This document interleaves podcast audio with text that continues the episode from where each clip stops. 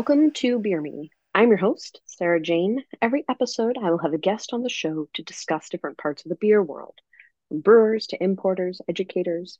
This will allow us to examine the dynamic world of beer through different lenses. Whether you're new to beer or a seasoned professional, we will have something for you.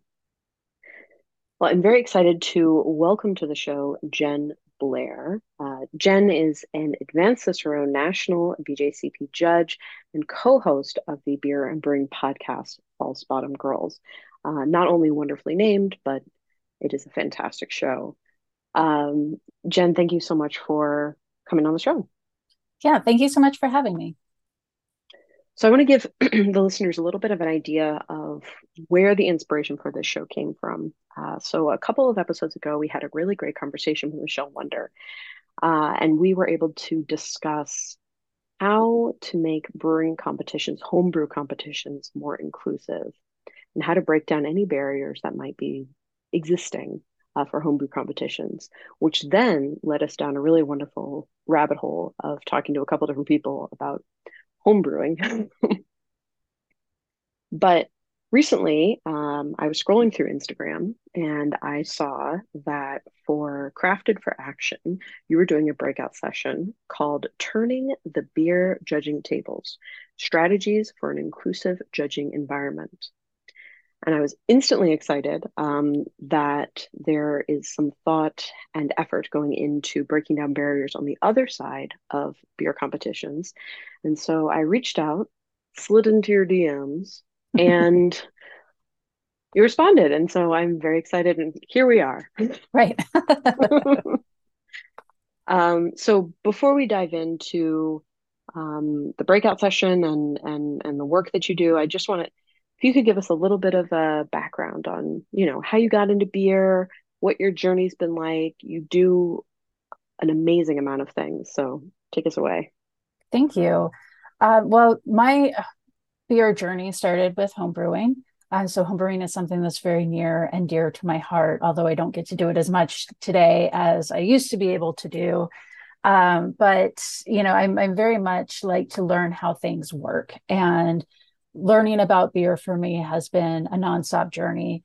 Uh, my background is in economics and law, and so it's amazing how like how beer really does touch everything in our civilization and how it can be such a good kind of bellwether for what's what was going on at the time or mm-hmm. what's to come um, and i did my first beer judging competition in 2016 and i had entered my beers in competitions before that and I remember like the first competition I entered, like I would not only was going to win the the the, the um, style that I was entered in, but I was going to like win the whole thing.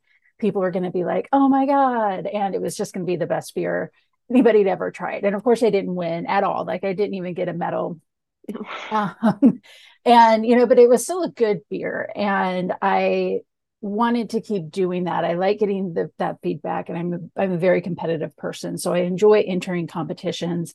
Um, I don't place more often than I do, uh, but it's still it's still good. And I wanted to learn about that beer judging experience, so I started judging beer at homebrew competitions, and that was really valuable for me in terms of being a homebrewer who is a woman and you know so often if you're in a marginalized or historically excluded community you know or you have the mindset that you can't just be as good as the as the other people. You have to be even better. Oh you have and, to be the best. Right exactly. And so you know for a while i was I, I didn't want to enter competitions because i didn't think that my beer was good enough because if it wasn't going to win then it wasn't good enough to enter and beer judging was so helpful for me to see that like just like me most beers that are in that are entered into competitions don't win medals. It's just a very small number. And really the experience is getting that feedback of you know having people taste your beer blind and giving you as objective as feedback as possible. I know i've gotten some score sheets back before where somebody's picked up an off flavor that you know i'm very good at off flavors and i didn't pick it up Um, does that mean that it's not there? No, it, it likely means that I'm the one who made the beer. So I've got a soft spot for it, right? So I'm not looking for faults in my own beers. But once I started judging competitions, it made me more likely to enter competitions just because I understood that there really is a spectrum in terms of quality. And it's fantastic palate training to be able to sit down with, you know, 10 Munich Dunkels and one might be really good, one might be really bad. All the rest are somewhere in between. And you know they're they're going to be good like they're they're okay but you kind of learn you know eight different ways how not to make an award winning munich dunkel and that's really fantastic as as a judge as somebody who's you know i'm always working on building my palate uh, so a few years ago i was at the national homebrew competition in portland and was watching the awards, and out of all the people who walked across the stage, only two were women. And I was thinking to myself, okay, what can we do so there aren't only two women walking across the stage? And one of the things I realized was, you know, drawing from my experience as a beer judge, is that once I could see kind of behind that curtain and see that most beers are fine, right? You'll mm-hmm. have a few that are really offensive and a few that are amazing, but most beers are good. Yeah. You know, increasing the number of women who were at the judging table would also lead, hopefully, to those same kinds of, you know, learning experiences. So I started doing a free beer judge training in 2021. And when I first, like when I did it, I thought maybe I was hoping for like maybe 40 or 50 people. Mm-hmm. and almost 800 people signed up like within the span of a week so i was completely floored and that you know there was that meant that there was obviously uh, people out there who wanted to do this and didn't know how to get involved or didn't feel like they were qualified or like they were welcome mm-hmm. so i went through that side of going through this training process uh, i still hear from people who have like still do some of my beer judge training and people who are you know going for their bjcp tasting exams and things like that. Um, but you know then i also realized as a judge myself i know i'm a very qualified judge and i know that i'm i'm a good judge. I take it very seriously. I make sure that i'm giving people good feedback. And that doesn't matter if when you get to the table the person across from you doesn't respect you or you have you know somebody who is sexist or racist or homophobic that you know it doesn't matter how good of a judge you are why would you put yourself in that situation right? So you're going to opt out of that. Uh, and that really led me to addressing the how do we make beer competitions more inclusive?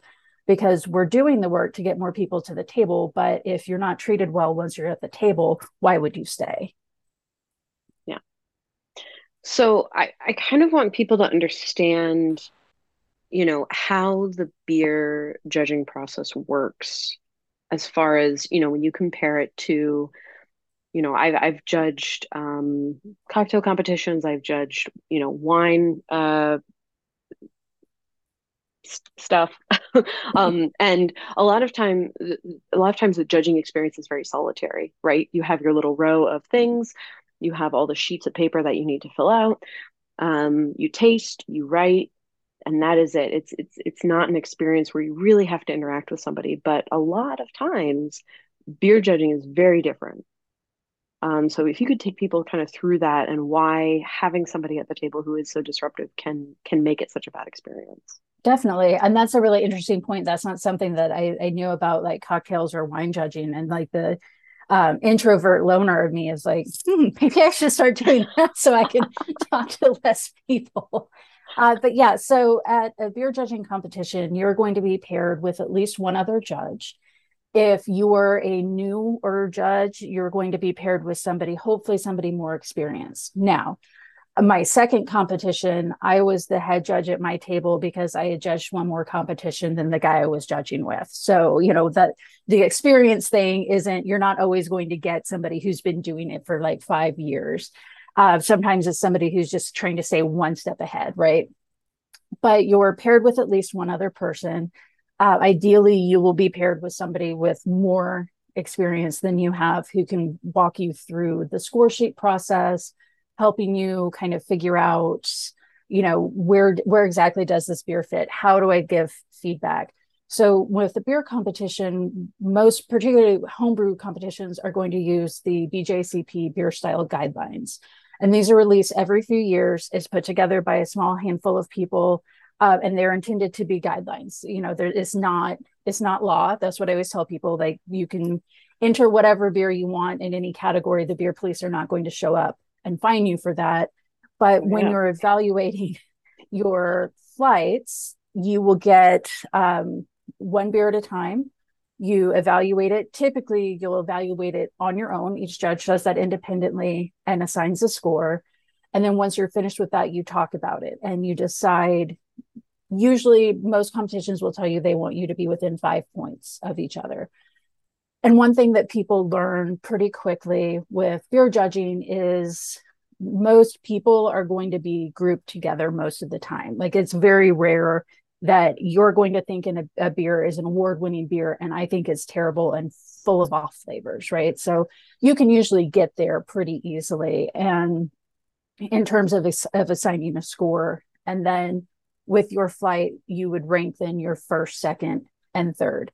Uh, so that's what beer competitions look like. Uh, you may be paired with, you know, a larger group of people, but usually you're going to be it's just you and one other judge, maybe two other judges. Yeah, and I I have found in my I mean in my more limited experience, um, it's that every so often you get somebody who, you know, loves to hear the sound of their own voice or completely disregards any feedback that you might have. Um, and, you know, at the end of the day, tasting is very subjective, right? So you may have uh, a memory or, or, or something sentimental that, that a smell triggers or something like that. And you'll say something like, oh, this, this smells exactly like uh, like barbecue and strawberries because it you know triggers that memory. And you know then somebody looks at you and is like what the fuck? Like that right. doesn't make any you know what i mean? And to have somebody like shut you down so hard especially right. if you're trying to if you're trying you know to put things together for the first time um, there are a lot of interactions um, in that in that beer judging experience that can be fraught with a lot of trauma. Um, and i'm sure you've you've run into your fair share of that Yes, definitely. I was very fortunate in that the first time I ever judged beer, I judged with a beer another judge who was also a woman, and she it was just such a fun learning experience and we had a great steward as well and you know we i was empowered to talk about what i felt um, or what i was perceiving and she was helping me with oh well like if you know um, you know that a beer the beer's head looks like this it, it, you know that's maybe not a good sign. And i had a fantastic first judging experience. Uh, my second experience was not as great uh, but you know i know other women who have been judges who have judged for the first time and they've been paired up with somebody like that and they've said i will never judge again and that's really too bad. And that's you know right. And that's not it's not only women that it's happening to but you know competitions are over overwhelmingly your beer judges are going to be older white males. And again that's not inherently problematic but you you know you're you've got like kind of two different cultures that are coming together. And i've seen beer judges who have done exactly what you said where they say like no that's not what you're tasting or that's not that this is that's this. And that's not correct to do that right? Mm-hmm. we're all our own best judges of what we're tasting.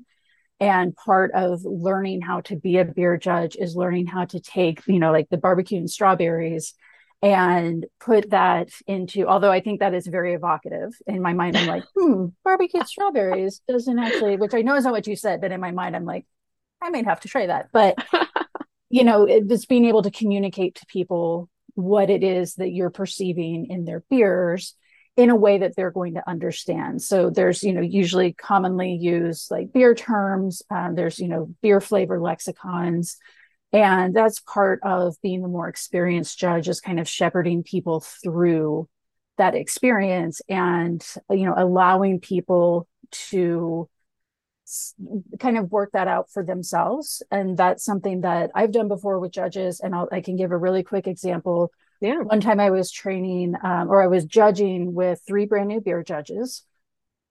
And we had a beer, it was a homebrew competition. We had a beer that had chlorophenol in it. So somewhere along the way, more than likely, they had brewed with chlorinated water and each person you know i had like everybody judged it on their own and we go through the whole missive of you know you don't make faces don't talk because we're we're highly susceptible to suggestion. Uh, so we got finished and i as an experienced judge who's usually paired with new judges one of my techniques is i always let the other people speak first. Say what did you get from this? What did you think about this? and let them explain it to me rather than me saying like this is you what I got. Had. Yeah. Yeah. And if you didn't get the same thing I got, then you're wrong. And you know, the one of the first people to speak was like YMCA pool water. And you know, and somebody else was That's like spot on. Water. Yeah. spot on. and so we they all were getting it and they were describing it a different way. And then as the experienced judge, I could say, yes, you were all completely correct. And this yeah. is chlorophenol, and here's how it gets into beer. And here's the kind of feedback that we would want to give somebody who has a beer like that. And that's, you know, that that just goes to show is like everybody's talking about the same thing, but you may have a different descriptor for it. Yeah. No, and that's and that's perfect. It's such a great example. And it's a beautiful moment when, you know, you're training somebody eh, in in tasting you know wine or beer or anything.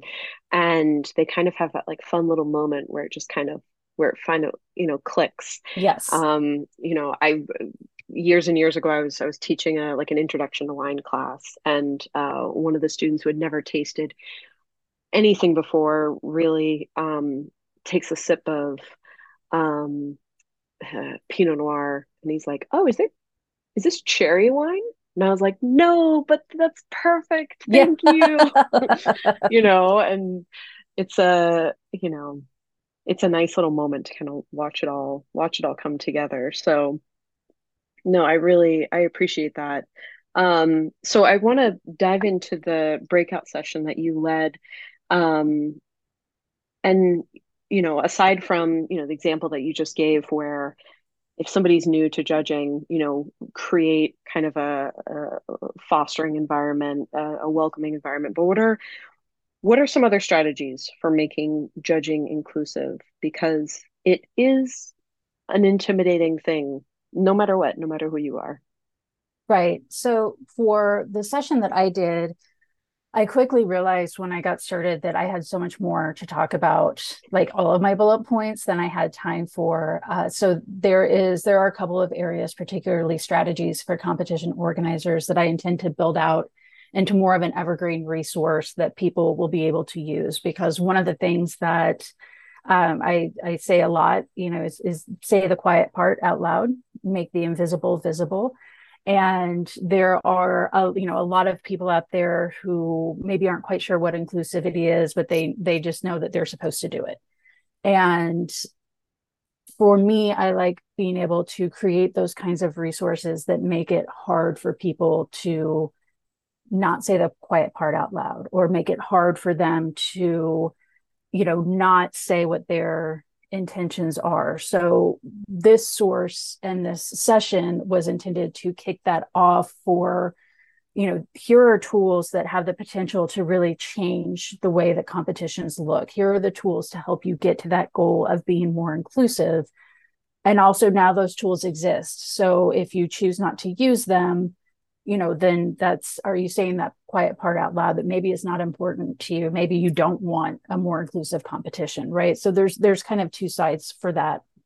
But taking away that excuse of we don't know what to do because we don't know how to use Google and you know and learn how to be more inclusive. So we just won't. Um, so for me, the most important thing that I challenge competition organizers with is deciding or enunciating why inclusivity is important. Why is it important to you? Why is it important to your competition? And you know, once you have that why, the hows kind of fall into place behind that. But you really need to have that well-defined why. And hopefully, for competition organizers, you are also including your entire team, right? Because it's not just one person who organizes a competition. And I've been part of competitions before where one person it's very inclusive that, or very important that it's inclusive. The rest mm-hmm. of the team's not really they're not not on board with it but there hasn't been the conversation of this is why we're doing that. And i like i'll give another really quick example. There was recently i was invited to judge in a homebrew competition a newer competition but i knew some of the organizers from previous competitions. And i was like ah you know i don't think that this one is really for me and it didn't fit in my schedule well enough that i was willing to kind of like rearrange things and one of the organizers was at a brewery where my friend was a taproom manager and was saying, Oh, yeah, we need judges for this. And she said, Well, I have a lot of friends who are women who are, are beer judges. And the response was, Yeah, we'll take anyone. And that wasn't the messaging that I had received from the competition organizer. Mm-hmm. But that's that's a much more powerful message, right? And for me, that was like, okay, the the things that I kind of clocked earlier, I'm not wrong about those. So making sure that everybody understands why it's important and not making people understand, right? But fostering those conversations about why this is important for us. And then how is that going to be communicated to your members? And how are you going to encourage buy in? Because, like we said um, at the beginning, you know, beer judging as a pool tends to be very homogenous. And again, the same way that not all historically excluded communities are monoliths, neither are the neither is the beer judging pool. Um, but realistically speaking, you know you're going to have somebody who says you can't say anything to anyone anymore, or you know something like that. And as an organizer, how are you communicating the the importance of why you're doing this to the people who are actually going to be there?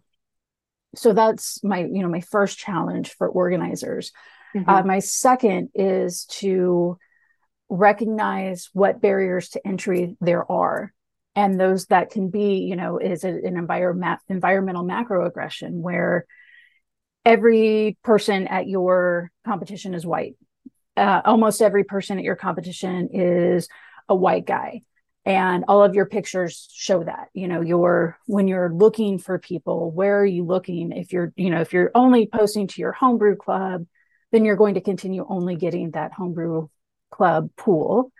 Um and so you know what what are people seeing when they see your competition?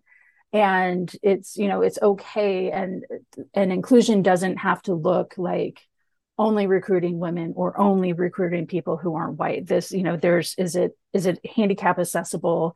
There's all sorts of things to consider and mm-hmm. you can demonstrate that you care about inclusivity. Even let's say like you somehow you live someplace where everyone looks exactly like you right? Like you can still demonstrate inclusivity uh, to people so they know that they're going to be safe and mm-hmm. they're also going to have a good experience um, ranks and credentials you know i'm i'm i have ranks and credentials. They that doesn't confer absolute authority or absolute ability you know yeah. particularly for things like bjcp cicerone is the same way.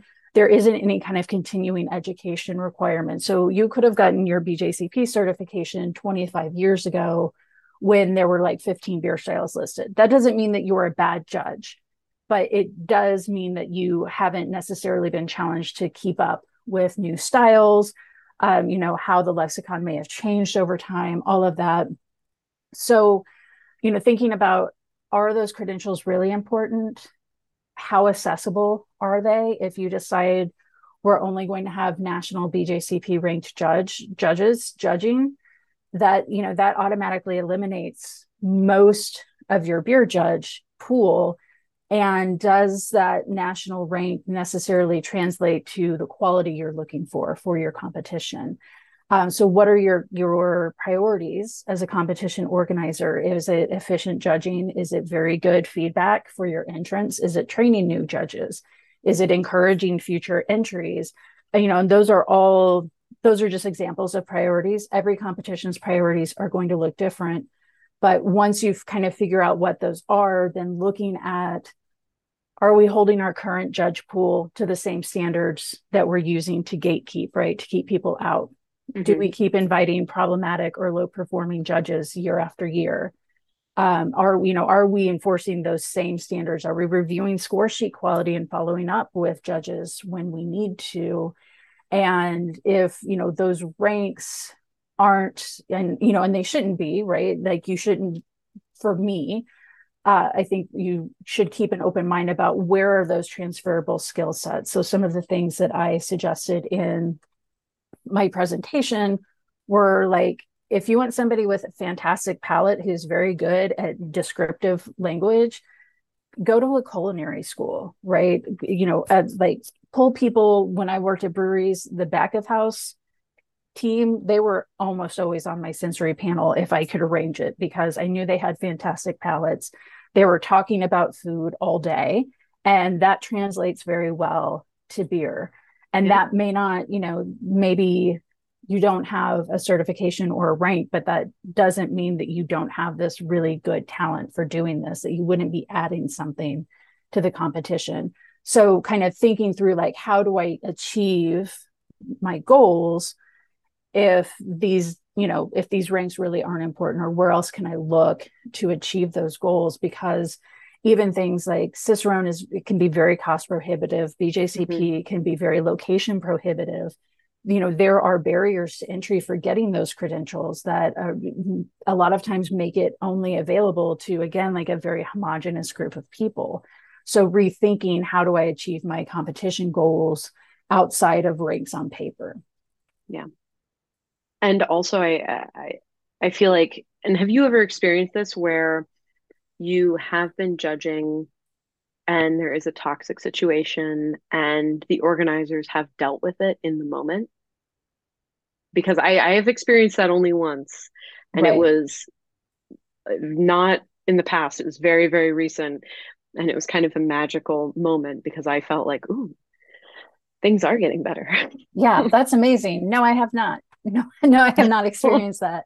And that was also something in my session that I talked about. This will be another, like another larger resource, but mm-hmm. uh, you know, what are common microaggressions that you're going to find in a beer competition? And as an organizer, how do you respond to those? Because the onus shouldn't be on the person being harassed to be the one to take care of it, particularly if you're the competition organizer so what are what are some of those common microaggressions? How can you provide training to your judges ahead of time? Do you have ways to hold people accountable? Um, you know, do you have a code of conduct that your judges are signing so that way if somebody violates it you can say you said you wouldn't do this you know and so let's yeah. you know let's follow up with that um you know how can you use active bystander skills how can you you know redirect or you know a, a lot of times i think people think that challenging someone is going to be high conflict and it's not you know it can just be as easy as saying what did you mean by that and kind of yeah. challenging the person to kind of like finish that thought you know say that quiet part out loud mm-hmm. and the challenge isn't to put someone on the spot or embarrass them. It's you know to provide an opportunity for education and for growth. Uh, so i have not seen uh, somebody take care of that but i think some of that too just goes back to you don't have kind of those foundational accountability documents to make sure that everybody's on the same page. And you know particularly in my experience with homebrew competitions there are some that i don't do anymore because I know the judge pool and I I don't need to be there, right? And that's too bad because like I said, I, I know I'm an excellent judge and I know I'm not the only one who's opting out of those kinds of competitions. Um, so again, like your your judging pool is getting even smaller and like yeah. even more, you know, just the same. And having those kinds of things where somebody can say, hey, like Steward, can you go get the competition organizer? Or even better, somebody sees what's happening and steps in and helps yes. you out. And that's that's one of those things that I tell people like don't don't come and tell me about how you saw this person say something really racist or really sexist and you didn't agree with it. Like don't come and tell me that. Tell the person in the moment. Particularly one of the biggest messages I had in my session was it's more impactful when a member of the dominant group is the one who speaks up. I can sit across the table from somebody being sexist to me and say, You're being sexist to me. That doesn't hold the same amount of weight as, let's say, a competition organizer who's a man coming over and saying, Stop being sexist. You're being sexist. So that's huge. And that's, you know, that's where we need competition organizers, people involved in the competition to really step up and take on that as part of their duties. For sure. So I feel like I could talk to you for hours, um, but unfortunately, podcasts are limited time. Um, but uh, Jen, thank you so much for for taking the time um, to be on the show. Uh, listeners, I would highly encourage you um, to check out Jen's website under the Jenfluence. I see what you did there, and I really Um, she does have a beer judge training course. It's it's a little bit over a hundred lessons, um, but the way it's organized is really really brilliant. Um, many many times in my career, I have said I'm going to get this certification, and I go to the website, and it's incredibly dated. It's incredibly hard to maneuver, and um, you know 15 years in and I still haven't gotten it. So um, this might be my inspiration to finally finally get through it. But the the way it's organized is really easy to use. Um, the information is really really rich. Um, Jen also has a lot of other information um, on her website, uh, as well as definitely check out um, False Bottomed Girls. Um, it's it's it's really fantastic. So. Uh, Jen, thank you so much. And I, I really hope we will get to see you again on the show. Yes, thank you so much for having me. Excellent. Well, listeners, this has been another episode of Beer Me. If you have any questions, comments, or concerns, reach out at Beer Me Radio on Instagram. Uh, we are available anywhere you get podcasts, so please like, subscribe, give all the stars, and we will catch you next time. Cheers.